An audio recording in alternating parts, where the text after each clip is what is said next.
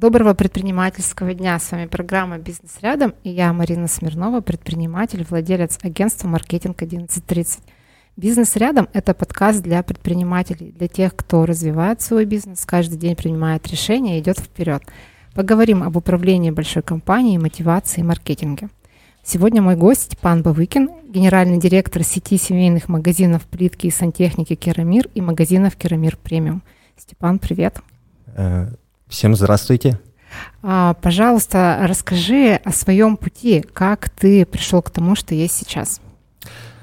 Э, Марина, все слушатели, я, знаете, что хочу на старте предупредить всем, всех тех, кто ожидает сегодня какие-то суперкейсы, готовые решения и прочую успешную успешность. Этого ничего не будет. Я сегодня попробую немножечко рассказать о себе. Надеюсь, будет интересно.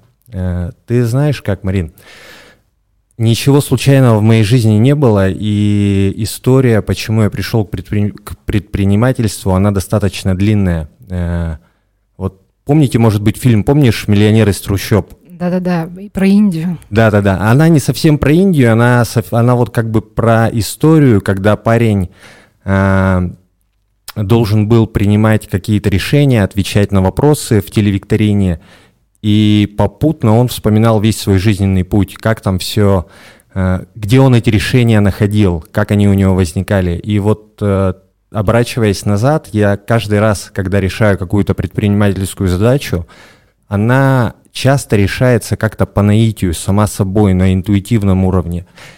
И я такой думаю, откуда это вот? И вспоминаю, откуда. Наверное, ключевую роль в моем развитии сыграл отец. Вот как бы я его, я очень долгое время его ненавидел, прямо, прямо ненавидел за его чрезмерную суровость, какую-то требование к дисциплине. Но сейчас понимаю, что в каждом своем требовании, в шаге он вкладывал в меня вот, ну, невероятный вес. А, одни из его таких а, самых поучительных, что ли, моментов, то, как он меня прокачивал. Простецкие, но действенные. Первое, это он меня постоянно учил счету. Мы постоянно на уровне там в привязке к деньгам или без привязки к ней. Он давал какие-то задачки в духе Григория Остера, такие жизненные. Вот. Э, потом, мне кажется, что он очень хорошо развил во мне логику. Мы часто с ним э, разбирали какие-то поговорки, басни, и он меня просил сделать по ним выводы, рассказать, что ты понял. И, наверное, вот третье очень важное, что касаемо дисциплины. Я помню, когда каждый раз, когда он уходил на работу, я оставался дома один, он мне писал список страницы на полторы, на две. И там все по пунктам, и снизу дата и подпись. Вот. Я, естественно, половину из этих пунктов никогда не выполнял, но половину, половину делал. Вот. Когда-то он меня наказывал, когда-то он э, ничего не говорил, и это была высшая степень поощрения. Вот. То есть так э, сурово, да, все было? Достаточно сурово, да, но в то же время, я говорю, вот на тот момент мне было обидно, я думаю, почему у всех вот так, ну, всех там по головке гладят, зайчиками называют, а у меня вот не совсем так, у меня вот э, немножечко все посуровее. Вот. И я помню историю, когда мы шли с папой по улице, и я пнул бутылку. Помните эти чебурашки, да, да, да стеклянные? Да. И он мне такой, ты понимаешь, что ты пнул там то ли жвачку, то ли мороженку? Я, честно говоря, не помню. Я такой, ну, вроде как нет. И на следующий день мы погнали с другом. Я раньше в Кольцово жил в поселке, прошли весь поселок, прошерстили, собрали, я не знаю, сколько там этих бутылок, отнесли их. И вот это было мое первое богатство. Типа я сам заработал, мы там нашли ключик, в общем. Э, что, это... что, купил на первый заработок? Я, я, честно говоря, не помню. Я помню это ощущение богатства. Э, смысл был не в том, что ты купил, смысл был в том, что ты заработал. Вот это твои деньги, ты им хозяин, ты ими распоряжаешься. Вот это был кайф. Вот. Но э, знаешь как, вот э, как бы это все не развивалось во мне, ключевую роль, даже не ключевую роль, все поломалось на простой операции. Как-то как я помогал маме жарить пончики. Вот. Наверное, все мужчины признают, что их мамы это лучшие повара, у них самая вкусная еда. И, конечно, у моей мамы тоже была самая вкусная еда. И вот я ей помогал, бросал в кипящее масло какие-то там, ну, не, не пончики, кругляшки этого, кругляшки теста. И она мне сказала, блин, Степа, у тебя так круто получается. Я помню этот момент, это, я не знаю, мне там было 6 или 7 лет, я еще в школу не ходил, я помню четко этот момент. Я такой, все, я буду поваром. И вот здесь меня реально зацепило, и дальше я мечтал быть поваром. После девятого класса я пошел учиться в техникум торгово-экономический. Э, там отучился 4 года на повара-технолога. Это была невероятно сильная закалка. Вот требования там были не меньше, чем от моего отца, реально. То есть мы вроде бы все готовились на поваров, но с другой стороны мы нас готовили как в космонавты. Э, я помню, когда я поступал, у меня было 8 человек на одно место. То есть вот такой вот невероятный конкурс был, э, ну, вроде бы как в какой-то техникум. Попутно, э, естественно, в студенческие годы денег не хватало, и, ну, я искал все возможности, которые есть. Вот э, все у меня на районе, все в Кольцово знали, что если нужно что-то купить или что-то продать, это можно сделать через меня. Вот тот урок с бутылками, он, как бы, он во мне остался, и вот с того времени я пробовал где-то что-то, ну, в общем, там, где могли осесть деньги, появлялся я. И вот э, в каких-то частных отношениях, решениях частных кейсов э, я нарабатывал свой скилл предпринимательства. Все, дальше, я, когда я закончил техникум, пошел в универ на заочку, э, там уже не было никакой родительской помощи, и я попал по распределению э, на работу Э, в резиденцию губернатора, в, загородную резиденцию губернатора. Тогда был Эдуард Регардович Россель. Вот э, я... Хорошее распределение, Но там же брали топчиков, то есть меня же не за красивые глаза туда взяли. Я действительно, я помню свои ощущения, я горел этой профессией, я хотел изменить мир, мне вот, э, ну, я четко себе понимал, что я на тот момент среди всех того, кого я знаю, я был лучшим. Вот, это давало там, ну, какой-то драйв, э, крылья за спиной появлялись, понимаешь? И, конечно же, меня такого, такого драйвового отправили туда. И на первых порах все было очень круто, масса новых моментов, очень много, как мне нравилось, личного общения с ну, топами мира сего. То есть там были как политические деятели, вплоть до э, Бориса Николаевича Ельцина. Вот э, мне довелось, э, крайний визит у него был на Урал, и мне довелось готовить для него, вот лично для него мне удалось готовить неделю. То есть э, я и с Наиной Иосифовной познакомился лично, и с ним, и вот э, как бы ни описывали там его личность, вот для меня это был прорыв, прорыв, прорыв в коммуникации. Я вышел на тот уровень, когда я могу пообщаться с президентом, ну, ну пускай и с бывшим. После Кольцова, понятно. Да, да, да, да, да. Вот, ну и опять же, э, если говорить про дисциплину, наверное, она ковалась и там. То есть были очень высокие требования по таймингу, по каким-то организационным моментам. Э, ну, не выполняешь, э, ты не то, что... Там нет такого, что тебе поставят, ну, я не знаю, там, лишат премии или еще чего-то. Ты просто потеряешь э, весь тот авторитет, вес и, ну, в общем, ну, ты упадешь ниже плинтуса из-за одной ошибки. Э, такой уровень, что их там допускать было нельзя костьми ляг, но сделай. Вот, поэтому мне тот период жизни на самом деле запомнился. Я 10 лет проработал на кухне и в какой-то момент понял для себя, что все, ничего нового я здесь взять не могу, мне не хватает денег, и я потерял связь с реальностью. То есть мы работали в закрытом периметре, и ну, такое ощущение, что ты в вакууме. Я не понимал, что находится по ту сторону забора.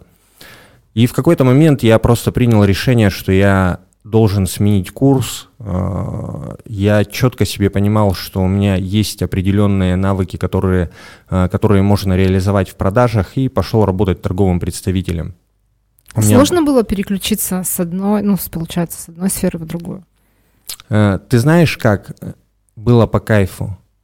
Такое ощущение, что вот, знаешь, когда дождь заканчивается, начинается свежесть такая после mm-hmm. дождя.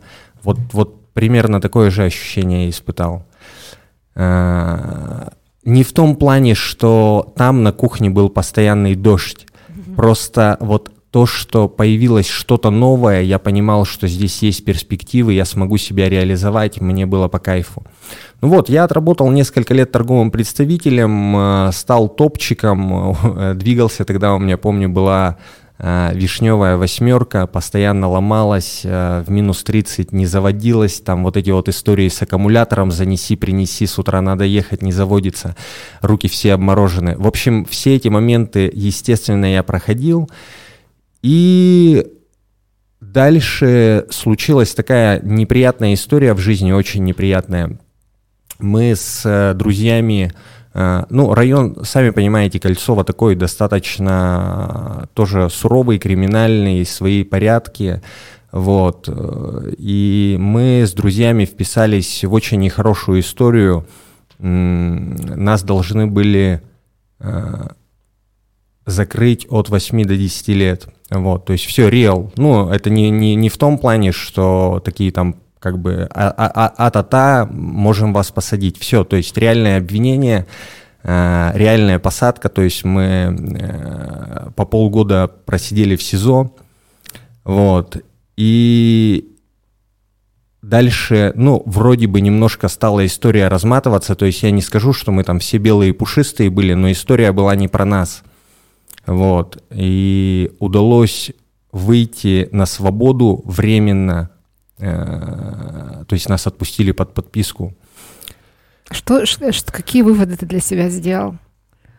Выводов пока никаких. На тот момент у меня не было выводов. На тот момент надо было решать задачу, как не уехать на далеко и надолго и стать совершенно другим человеком навсегда.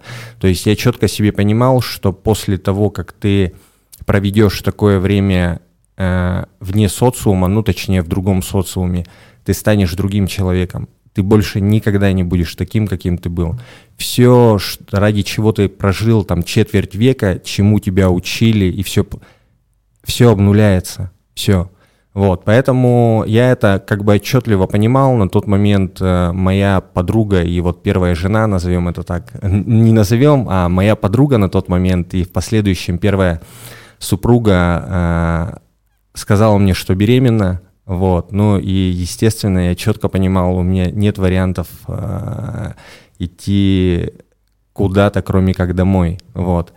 Поэтому очень долго боролись, бодались. Э, на этом этапе, вот здесь как бы апофеоз, э, я прихожу в Керамир. То есть смысл таков, меня отпустили на свободу на три или на четыре месяца, то есть там следующее судебное заседание должно быть э, через несколько месяцев. Вот у меня есть небольшой промежуток времени, я понимаю, что мне нужны деньги, у меня семья вся в долгах, э, я, ну, в общем-то, там, понятное дело, тоже ничего нету за душой, э, супруга беременная, мама болеет, и мне нужно быстро хотя бы сколько-то заработать. Я всегда знал, что в торговом комплексе Докер есть деньги. Мы, когда маленькими, ну там пацанами еще были, мы постоянно туда гоняли либо машины мыть, либо что-то разгружать, либо где-то что-то прибирать. То есть вот разного рода были задачи, но если нам нужны были быстрые деньги, мы всегда шли туда. И Тогда еще, по-моему, никаких хедхантеров и прочих джоб-сайтов особо не было. И мы, э, да точнее не мы, я пошел в торговый комплекс Докер проходить все магазины, и было два магазина, друг напротив друга стоят. Центр сантехники, вот он и сейчас есть, э, ТЗК Крик, и Керамир. Я зашел в ТЗК Крик, пообщался. Но на каком уровне ты можешь принять решение? На уровне людей, на уровне эмоций. Рациональное решение, ну типа эта компания лучше, это хуже. Вот все на уровне ощущений. Здесь хороший ремонт, там обаятельные люди, а здесь немножечко по-другому. И, в общем, я посмотрел две компании и остался в Керамире. Э, я пришел к тогда был директор э, и мой наставник в будущем э, Дмитрий Кульчицкий. Мы с ним побеседовали, я ему рассказал всю историю. Он говорит, слушай, ну давай выходи на работу. То есть они не побоялись, да, брать парня с такой историей? А что бояться-то? Я ж не глупый, я, ну, я пришел, все рассказал как есть, э, но ты понимаешь как, бояться это слишком шаблонно для керамира, вот что очень круто, вся компания, как я считаю, с топов до самого низового уровня, это люди, которые не думают, как все люди. Поэтому, ну, наверное, вот здесь мы сошлись.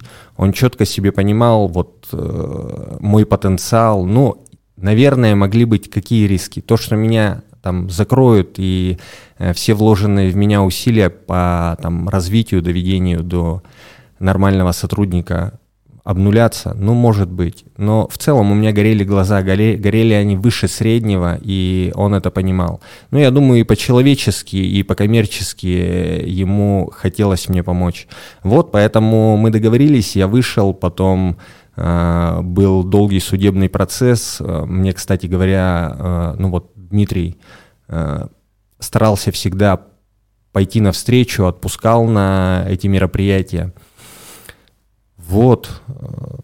Все закончилось, и дальше начался мой путь в Керамире. И вот возвращаясь к фильму «Миллионер из трущоб», каждая из ситуаций, вот я какие-то сегодня описывал, где-то какая-то ситуация меня закаляла, какая-то ситуация меня учила договариваться – Э, какая-то ситуация учила меня дисциплине. И вот, наверное, вся совокупность, квинтэссенция моих каких-то там качеств, вот она сложилась за счет такого жизненного пути и дала возможность со стажера в магазине дойти до уровня генерального директора. Что вот. сейчас представляет собой Керамир вот на данный момент?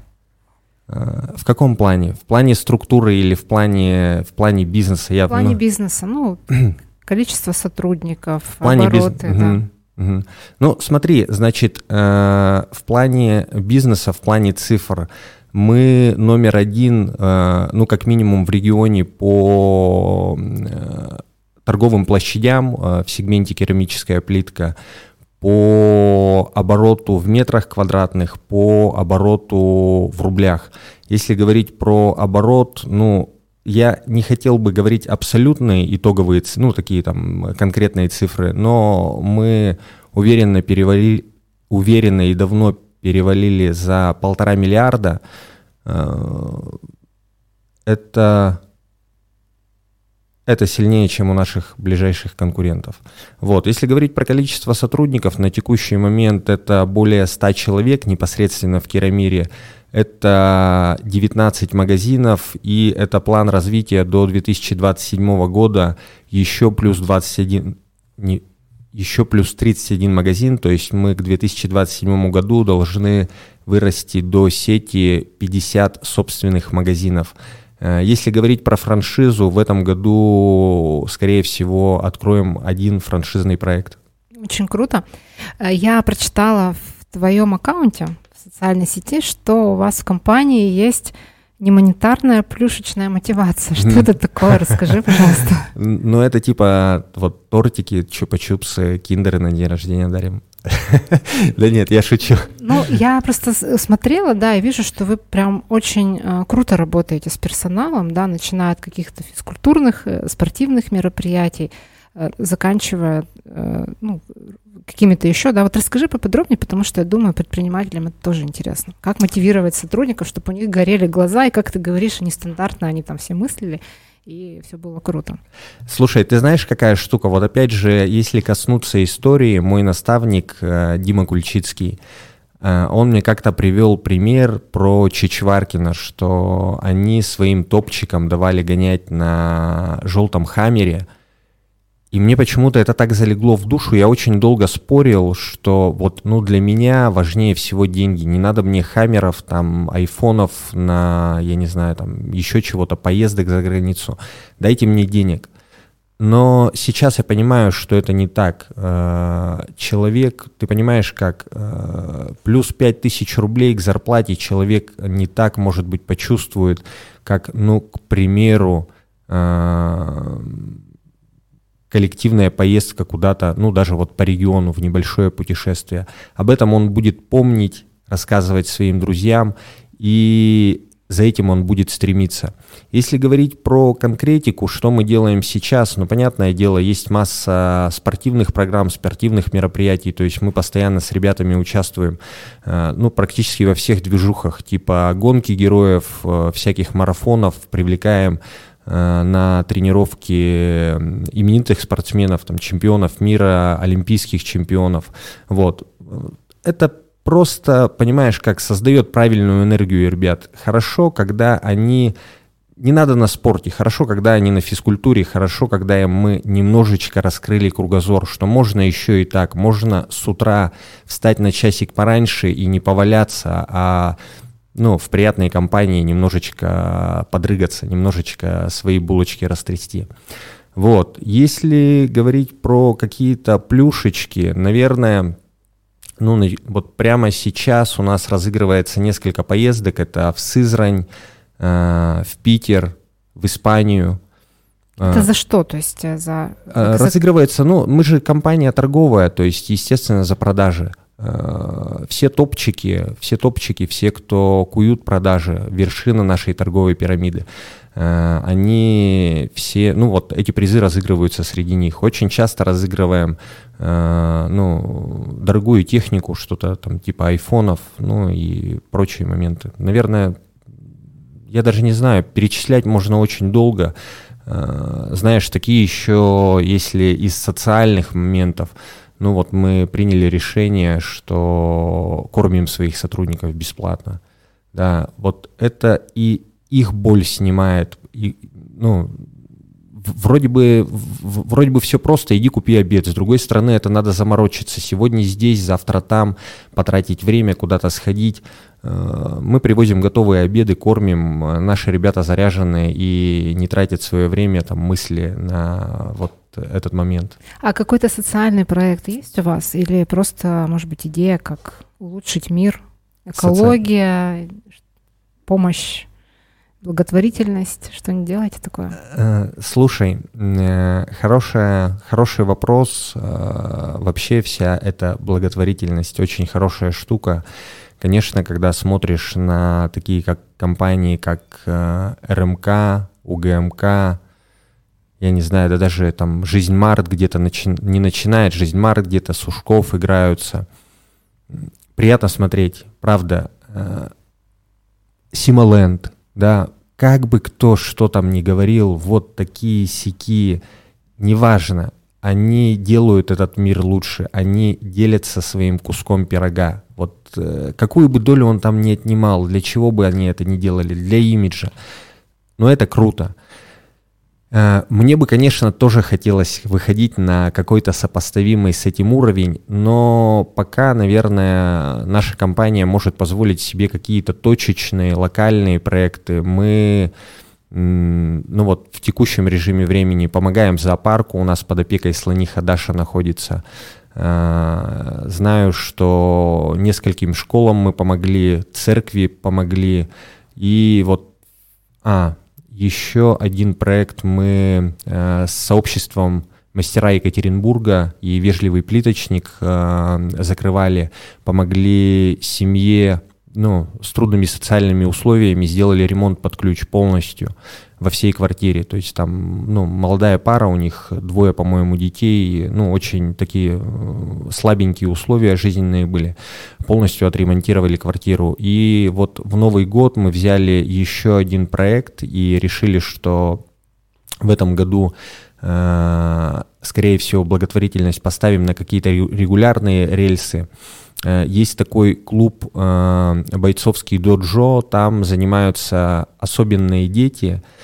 И вот мы взяли одного особенного ребенка, ну точнее его маму, она мать-одиночка, и сделали ей полностью, сейчас вот еще делаем, не доделали до конца, ремонт под ключ в ванной комнате, ну, в, двух, в двух санузлах. Вот, ну, вот как-то так. То есть это не какие-то глобальные вещи, ну, типа, вот мне очень нравится, знаешь, у РМК вот эти вот площадки спортивные, да, по всему городу. Или там фонд Святой Екатерины подарили они скорой помощи. Можно, конечно, обсуждать, что, ну, типа, да, это государство должно было сделать, там, еще что-то. Неважно. Вот они взяли и сделали, и это чувствуют. Такого, чтобы это взяли и почувствовали, еще нет. Но мы где-то в начале пути, мне это близко. Вот Я желаю, чтобы все у вас получилось с этим. А, немножко поговорим о ваших клиентах. А, меня знают, что интересует. А, у нас происходит много всего, да, политическая ситуация. Как-то поменялся а, портрет потребителя, спрос. А, чувствуете ли вы это? Э, ну, ты знаешь, э, все же циклично, волнообразно, конечно, когда прижимает и идет общий экономический спад, э, ну, ну, конечно, поведение покупателей меняется, конечно, они начинают более притязательно относиться к подбору и в первую очередь обращают на цену. Вот. Абсолютно естественное, нормальное поведение, но на текущем этапе я не чувствую вот сильного давления вот этого вот фактора, этих обстоятельств. У нас обычный, ну, на текущий момент среднестатистический нормальный клиент, обычный там среднестатистический, среднестатистический средний чек.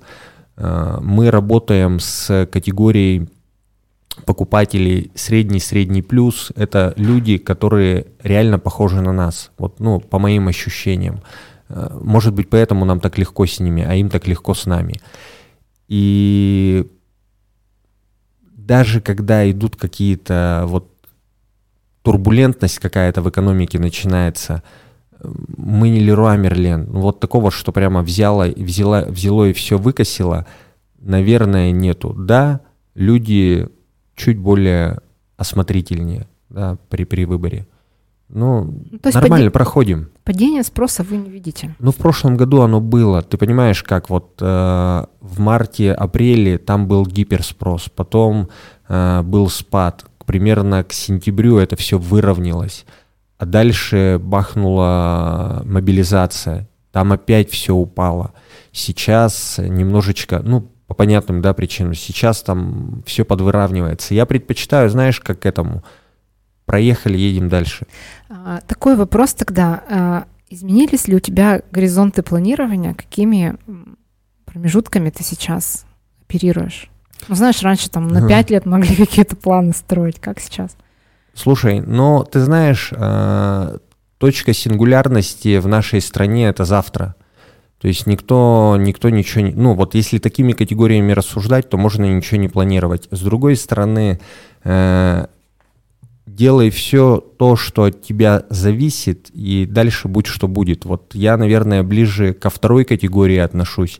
Поэтому на стратегической сессии мы с инвесторами э, в этом году приняли э, стратегию безостановочного масштабирования, договорились о том, что несмотря на какие-то экономические неурядицы, которые 100% будут не раз и не два, мы все равно будем идти своим курсом, все равно будем открывать новые магазины, все равно будем вытягивать те магазины, которые уже начали и которые там в просадке находятся. Поэтому у нас план развития э, до 2007 года, то есть, ну, назовем это так, керамировская пятилетка, вот. Э, мы запланировали открывать по 6-7 магазинов в год, поэтому все остальное для меня обстоятельства, которые, ну, курс наш не поменяют. Задам вопрос про маркетинг, мой, мой любимый, наверное, вопрос э, для моих гостей.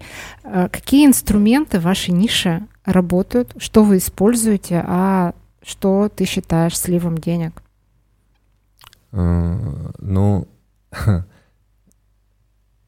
такого понятия, как... Вот давай сразу исключим понятие слив денег. Мы это в компании ну, не просто не приветствуем. Наша система мотивации и взаимодействие вообще сотрудников э, с их зоной ответственности, она несколько иная, то есть э, все сотрудники замотивированы на такой, ну, назовем это так, условный финансовый результат, когда они, э, их доход зависит и от дохода, и от расхода компании. Поэтому такого, что, к примеру, руководитель отдела маркетинга бахнул куда-то денег и месяцами эти деньги там сливаются, не будет. Вот, ну и просто самой будет это неинтересно, она будет каждый месяц э, зарабатывать с этого меньше. Вот, поэтому этот момент я бы исключил. Если говорить про каналы, э, тут точно ничего нового. Основной канал, основную, как бы основная лидогенерирующая такая субстанция, что ли. В общем, это рекомендации. Это, это вот ни, ни, ничего нового не скажу. Всю дорогу это было и есть сейчас. Если ты сделал так, что клиенту в магазине было по кайфу, а у нас ему по кайфу. Вот мы, можно как бы внешний маркетинг развивать, нагонять, да, но если ты внутри не можешь нормально сконвертировать, создать такие условия, чтобы у тебя покупали после того, как пришли, чтобы уходили из магазина реально довольные. Не просто, ну я закрыл потребность, а вот как мы хотим, желаем, чтобы было. Выбор плитки — это событие. Вот мы где-то вот под таким вот лозунгом, девизом живем. Если мы это событие создали, э, будь уверена, нас порекомендуют. И люди всегда шли и идут по рекомендациям. Это, наверное, основа. Мы работаем с отзывами не в том плане, что мы их заказываем. Мы стимулируем наших клиентов – писать эти отзывы, они могут быть разными, и плохими, и хорошими. Не боимся. Это тоже работает. Вот если у вас хорошие, правдивые отзывы, если у вас хорошие, правдивые человеческие рекомендации, клиенты к вам пойдут. Но для этого должна быть не просто вот эта вот маркетинговая оберточка, оболочка, которая будет э, привлекать к себе клиентов. Для этого должно быть очень глубокое, взвешенное, выверенное сбалансированное содержание. Вот тогда это работает. Вот. Ну и про остальные каналы, типа там контекстной рекламы, соцсетей, кросс-маркетинг. Э, ну, понятное дело, мы взаимодействуем и с застройщиками на каком-то этапе э, нам очень трудно было пробиться к э, таким генеральным основным застройщикам в нашем городе. С Брусникой очень долго мы пробовали настроить взаимодействие, никак не получалось. И вот в какой-то момент мы дошли до уровня когда к нам стали обращаться. Ты понимаешь, как вот до этого мы стучались во все двери, и нам такие, ребят, вы кто? Да как бы, ну, блин, не знаю, ну, ладно, зайдите на недельки. А сейчас к нам звонят и говорят, ребят, давайте посотрудничаем, давайте попробуем. И мы, в принципе, для всех компаний, которые близки к нам по уровню бизнеса, по духу, по мышлению, мы охотно взаимодействуем.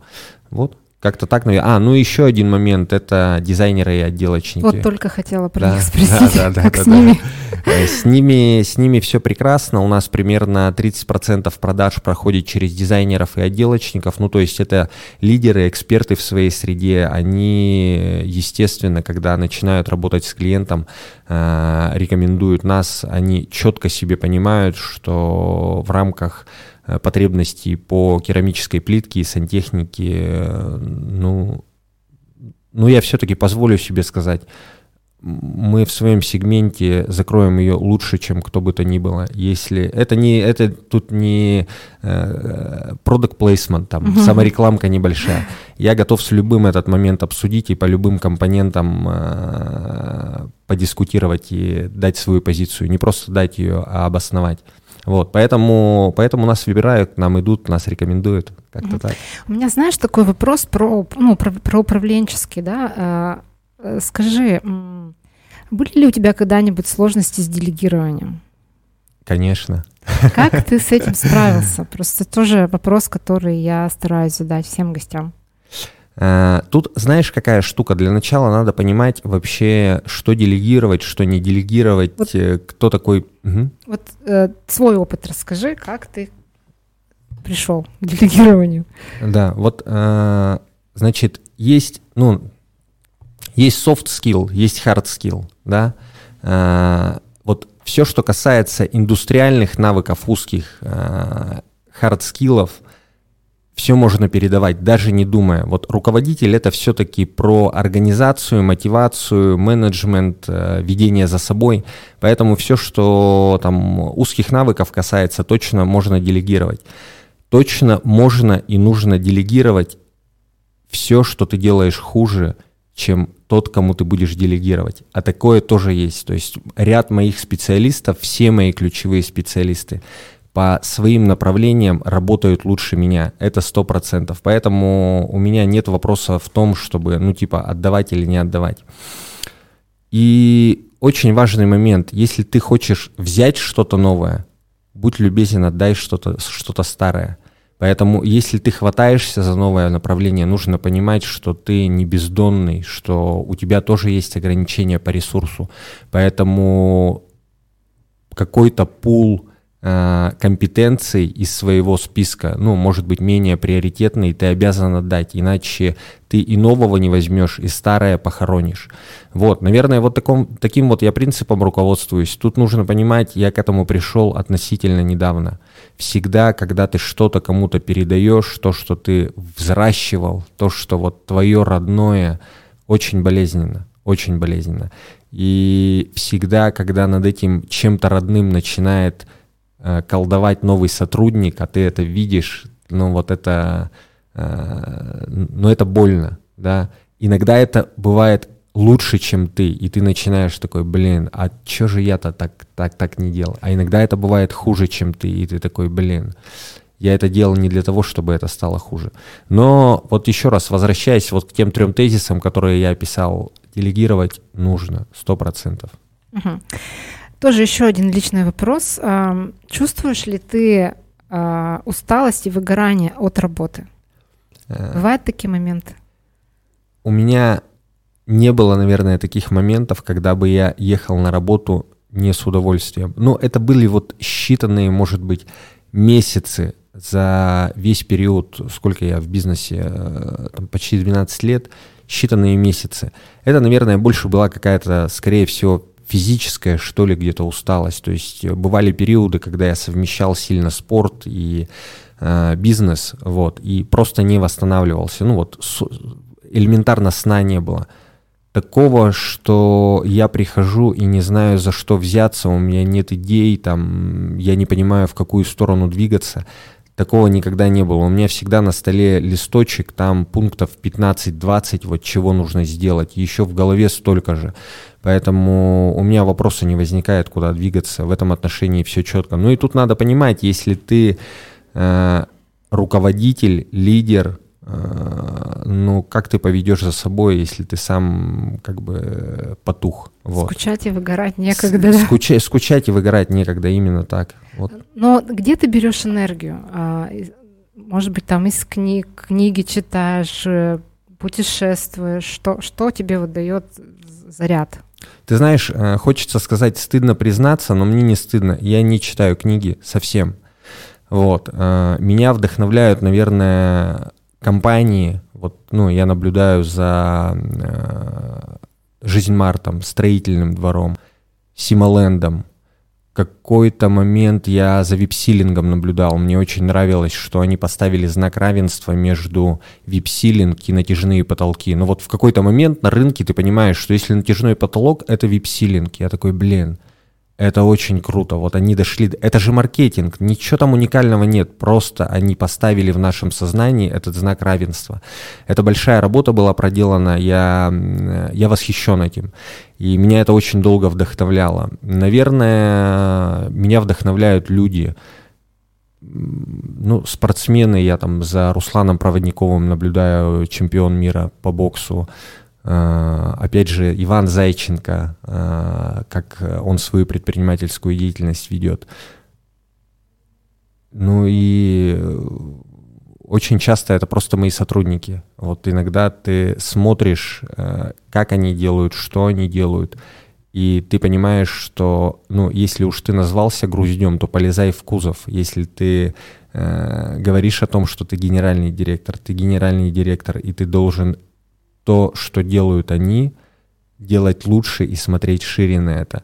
Поэтому будь любезен, соответствуй уровню. Вот, это вдохновляет. Ну и знаешь еще так, э, естественно, семья, там, дочки, потому что когда ты понимаешь, что они говорят, мой папа директор, э, ну, ну значит, ты, ты должен быть папа-директор. Вот как-то так. Про дочек скажи, пожалуйста, берешь ли, при, приводишь ли ты их в Керамир, бывают ли они у тебя, и вовлекаешь ли ты их как-то в предпринимательскую деятельность?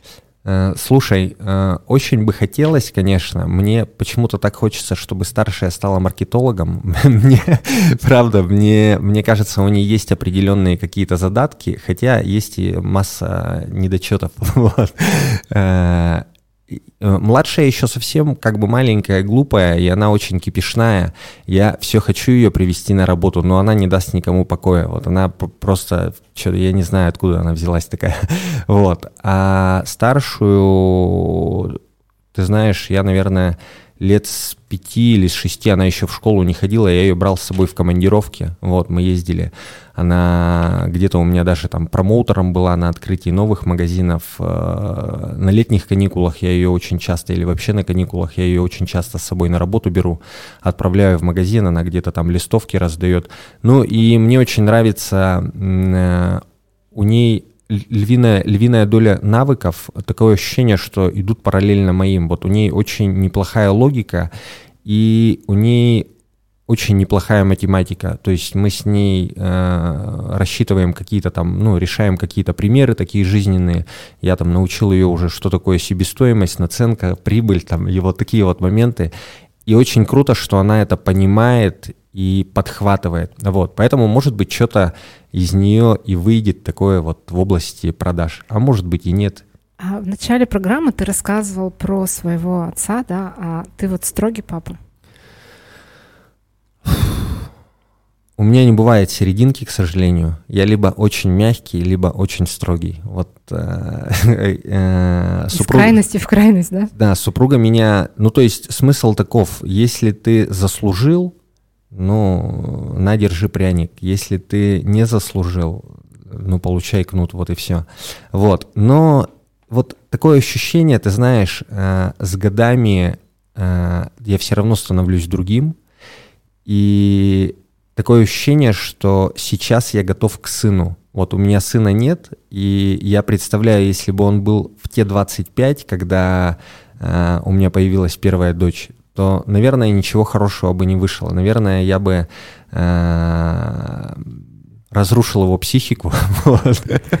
Такое ощущение. А, ну, все равно с, с мальчиками пожестче, посуровее, а с девочками как-то вот они, они меня научили, как, как, нужно, как нужно с детьми. Э, мы стараемся по итогу вот, ну, я прихожу к тому, стараемся по итогу договариваться. Вот, я в последнее время стараюсь не брать силой. Вот как-то вот так вот. Наша программа подошла к концу, 40 минут как на одном дыхании. А напоследок пожелания слушателям от тебя. Слушайте, нет никаких пожеланий. Вот э, честно, нет никакого девиза. Все все прекрасно знают, на мой взгляд. Э, хочешь результата, иди и делай. Поэтому э, если кто-то сидит сейчас о чем-то размышляет, а было бы неплохо, было бы неплохо оторвать мягкое место от мягкого места и идти делать. Вот и все. Отлично, отличный девиз, пожелание, все-таки да. он есть. Я благодарю тебя, Степан, за интервью. Спасибо. А, со всеми слушателями я прощаюсь до следующей недели. А, обязательно подписывайтесь на наш телеграм-канал. Найти нас очень просто. А, бизнес рядом. До новых встреч. Марина, ой, я прошу прощения. А, Марина, я тоже тебя хочу поблагодарить. Мне правда было сегодня по кайфу. Спасибо огромное, что пригласила. Пока. Спасибо тебе.